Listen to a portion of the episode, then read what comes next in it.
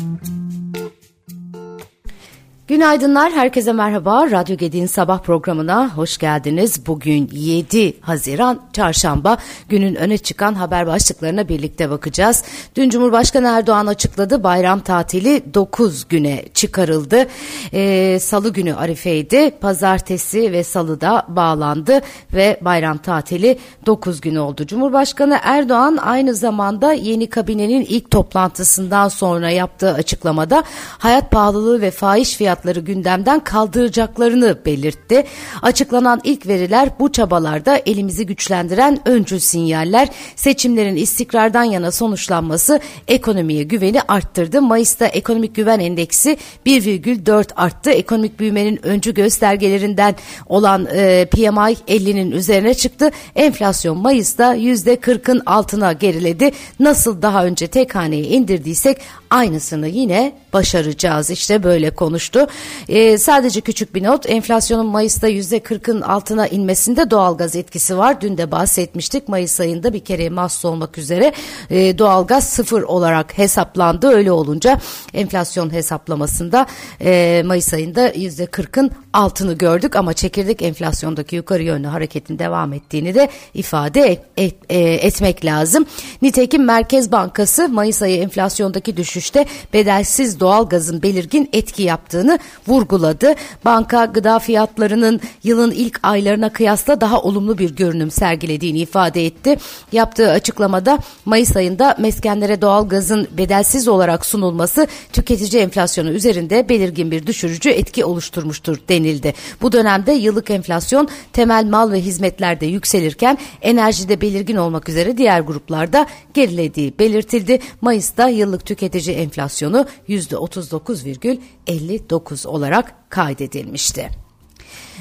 Evet şimdi Hazine ve Maliye Bakanı olarak Mehmet Şimşek'in atanmasından sonra rasyonel zemine dönüş mesajı geldi kendisinden ve bu noktada ortodoks politikalar, e, sıkılaştırma politikalarının faiz artışlarının beklentisi oluştu. Nitekim e, yabancı bankalar e, faize, politika faizine yönelik beklentilerini de değiştirdi. JP Morgan'a göre örneğin Merkez Bankası'nın 22 Haziran toplantısında faizi %25'e yükseltti yükseltin, yükseltmesi olasılıklar arasında JP Morgan ekonomistleri yayınladıkları araştırma notunda politika faizinin 22 Haziran'da veya daha erken %8,5'dan %25'e çıkarılması masada bu arttırım ile birlikte daha küçük faiz artırımlarının devam edebileceğine işaret eden bir ileri dönük yönlendirmede olabilir denildi. JP Morgan yıl sonunda politika faizinin %30 olacağı tahminini de sürdürdü. Fransız banka Societe Generale'de politika faizinin 22 Haziran Haziran'da 650 bas puan artışla %15'e yükseltilmesini ardından Temmuz ve Ağustos aylarında 500'er bas puan artırımlar gerçekleştirilmesini bekliyor. Bakalım nasıl bir yol haritası e, çizecek Mehmet Şimşek. E, tabii geçmiş tecrübeler olduğu için e, kimse e, net bir e, senaryo üzerinde yoğunlaşamıyor. Çünkü daha önce de faiz artırımları olmuş. Sonradan e, görevden alınmalarla Sayın Erdoğan'ın e, düşük faiz e, e, ısrarı tekrar devreye girmiş girmiş idi. Bu noktada da böyle bir tablo olabilir mi? Hani önce böyle faiz artırımları gelip sonrasında e, tablo tamamen yeniden e, şekillenebilir mi gibi belirsizlikler e, önümüzde hala duruyor. Ancak bugünkü e, konjonktürde Sayın Şimşek ve yaptığı ilk açıklamalarla birlikte politika faizinde yukarı yönlü hareket beklentisi iyiden iyiye hız kazanmış durumda. Dünya Bankası Türkiye ekonomisine ilişkin büyüme tahminini bu yıl için yılbaşında %2,7 olarak öngörürken ekonominin ilk çeyrekte dirençli kalmasının etkisiyle %3,2'ye yükseltti. Dünya Bankası küresel ekonomik beklentiler raporunda Türkiye'nin Şubat başında iki büyük depremle sarsıldığı anımsatılarak bu depremlerin doğrudan kaybının 2021 gayri safi yurt içi hasılasının %4'ü oranında olduğunun tahmin edildiği, kurtarma ve yeniden inşa maliyetinin iki kat daha yüksek olabileceği e, aktarıldı. Bankanın raporunda yeniden inşa çabalarının yatırımı desteklemesinin beklendiği belirtildi. Raporda ayrıca Türkiye ekonomisinin gelecek yıl %4,3 ve 2025'te %4,1 büyümesinin beklendiği bildirildi. Türk lirasının değerini e, belirleyen reel efektif kuru Mayıs ayında gerilemiş görünüyor. Yani TL'de değer kaybı devam ediyor. TÜFE bazlı reel efektif döviz kuru bu dönemde e, gerilerken Mayıs ayında üfe bazlı döviz kurunda ise artış görülmüş. Buna göre TÜFE bazlı reel efektif döviz kuru 57,92'ye gerilerken e, Nisan'da reel efektif döviz kuru 59 olarak kaydedilmişti. Bunu da hatırlatalım. Üfe bazlı üretici fiyat endeksi bazlı döviz kuru endeksi ise Mayıs ayında 91,92'den 92,62'ye yükseldi.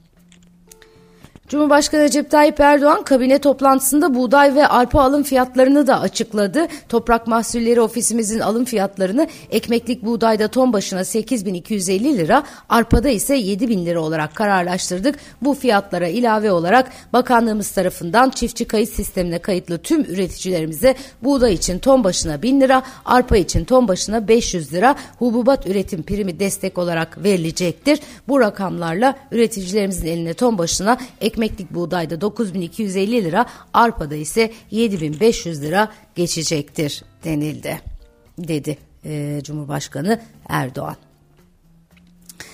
Evet meclis başkanlığı için 2 Haziran'da başlayan adaylık başvuruları sona erdi. Meclis başkanını artık seçecek AK Parti İstanbul Milletvekili Numan Kurtulmuş, CHP Ankara Milletvekili Tekin Bilgöl, Bingöl, Yeşil Sol Parti Adana Milletvekili Tülay Hatimoğlu oğulları Oruç, İyi Parti İstanbul Milletvekili Mustafa Cihan Paçacı, Deva Partisi İstanbul Milletvekili Mustafa Yeneroğlu ve Gelecek Partisi Antalya Milletvekili Serap Yazıcı Özburun meclis başkanı adayı oldu.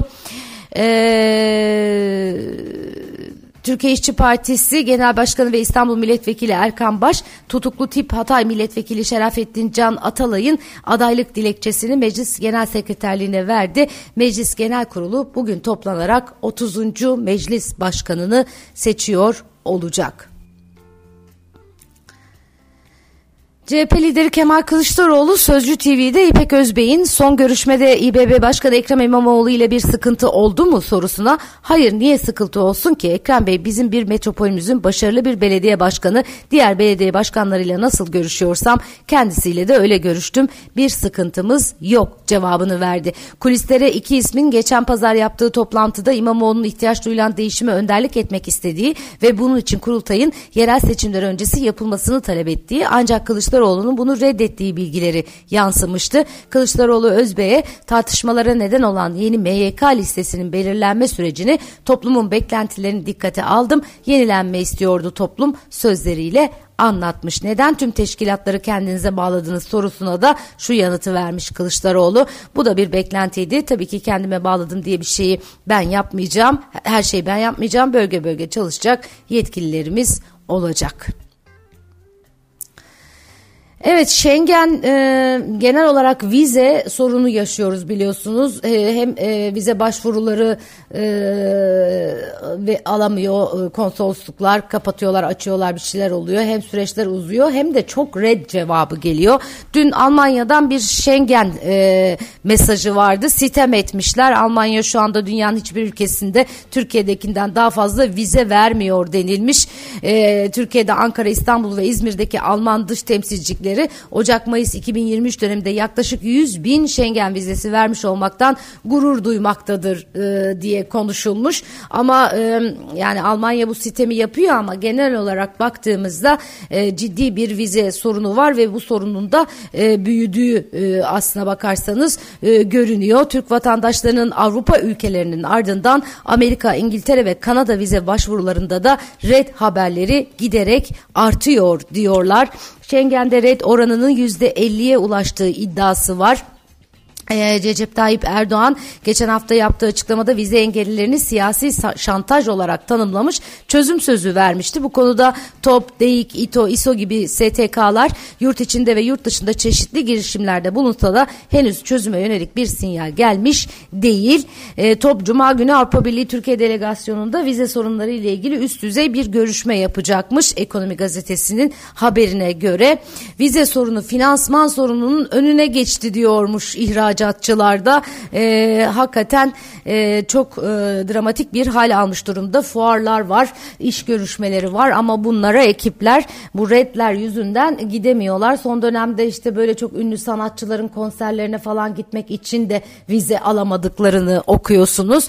Vize başvurularının red oranının artması e, neden kaynaklanıyor? İltica başvurularındaki artış red nedenlerinden bir tanesiymiş. Diğer yandan Türkiye'den Avrupa'ya ve bahsi geçen diğer ülkelere yapılan e, iltica başvurularında rekor artışlar olduğu e, görülüyor.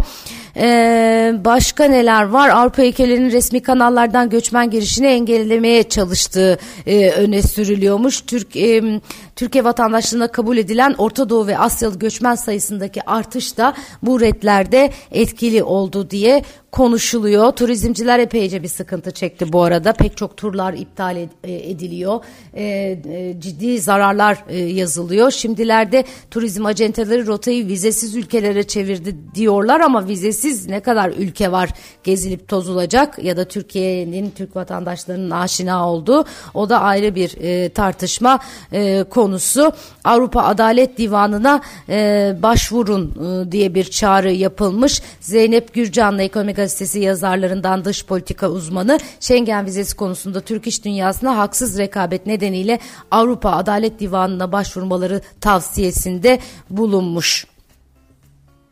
Diğer yandan uluslararası nakliyeciler Mayıs öncesine kadar Schengen vizesiyle giriş yaptıkları Bulgaristan'la da vize sorunu yaşamaya başlamışlar. Uluslararası Nakliyeciler Derneği'nin verdiği bilgiye göre Bulgaristan'ın son haftalarda başlattığı yeni uygulama kapsamında Schengen vizesi alan tır sürücülerinin Schengen vizesiyle Bulgaristan'a yük boşaltmasına veya yük alınmasına izin verilmiyormuş. Evet oldukça e, sıkıntılı bir tablo. Yani ticaret açısından çok sıkıntılı. E, ekonomik açıdan da e, keza öyle bir an evvel inşallah bu konuda bir çözüm bulunur. Ee, HSBC Portföy Baş Ekonomisti İbrahim Aksoy ile bir röportaj var yine Ekonomi Gazetesi'nde. Şimşek Yılmaz yönetimindeki ekonomi politikasını değerlendirirken reel politika faizinin Cumhurbaşkanı Erdoğan'ın faizler konusundaki düşüncesinden dolayı pozitif bölgeye gelmesini beklemediğini söylemiş İbrahim Aksoy. Kıymetli bir ekonomisttir. E, tahminleri önemlidir. E, pek çokları biraz önce söylemiştim e, ciddi faiz artışları bekliyor ama İbrahim Aksoy diyor ki Sayın Cumhurbaşkanı'nın bu konudaki tavrı tavrı net.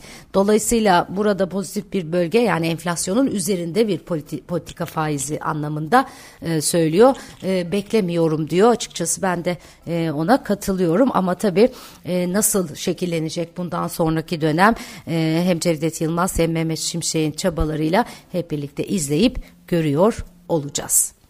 Evet bugünün notları özetle böyle. Güzel bir gün diliyorum herkese. Yarın sabah yine aynı saatte görüşmek üzere. Hoşçakalın.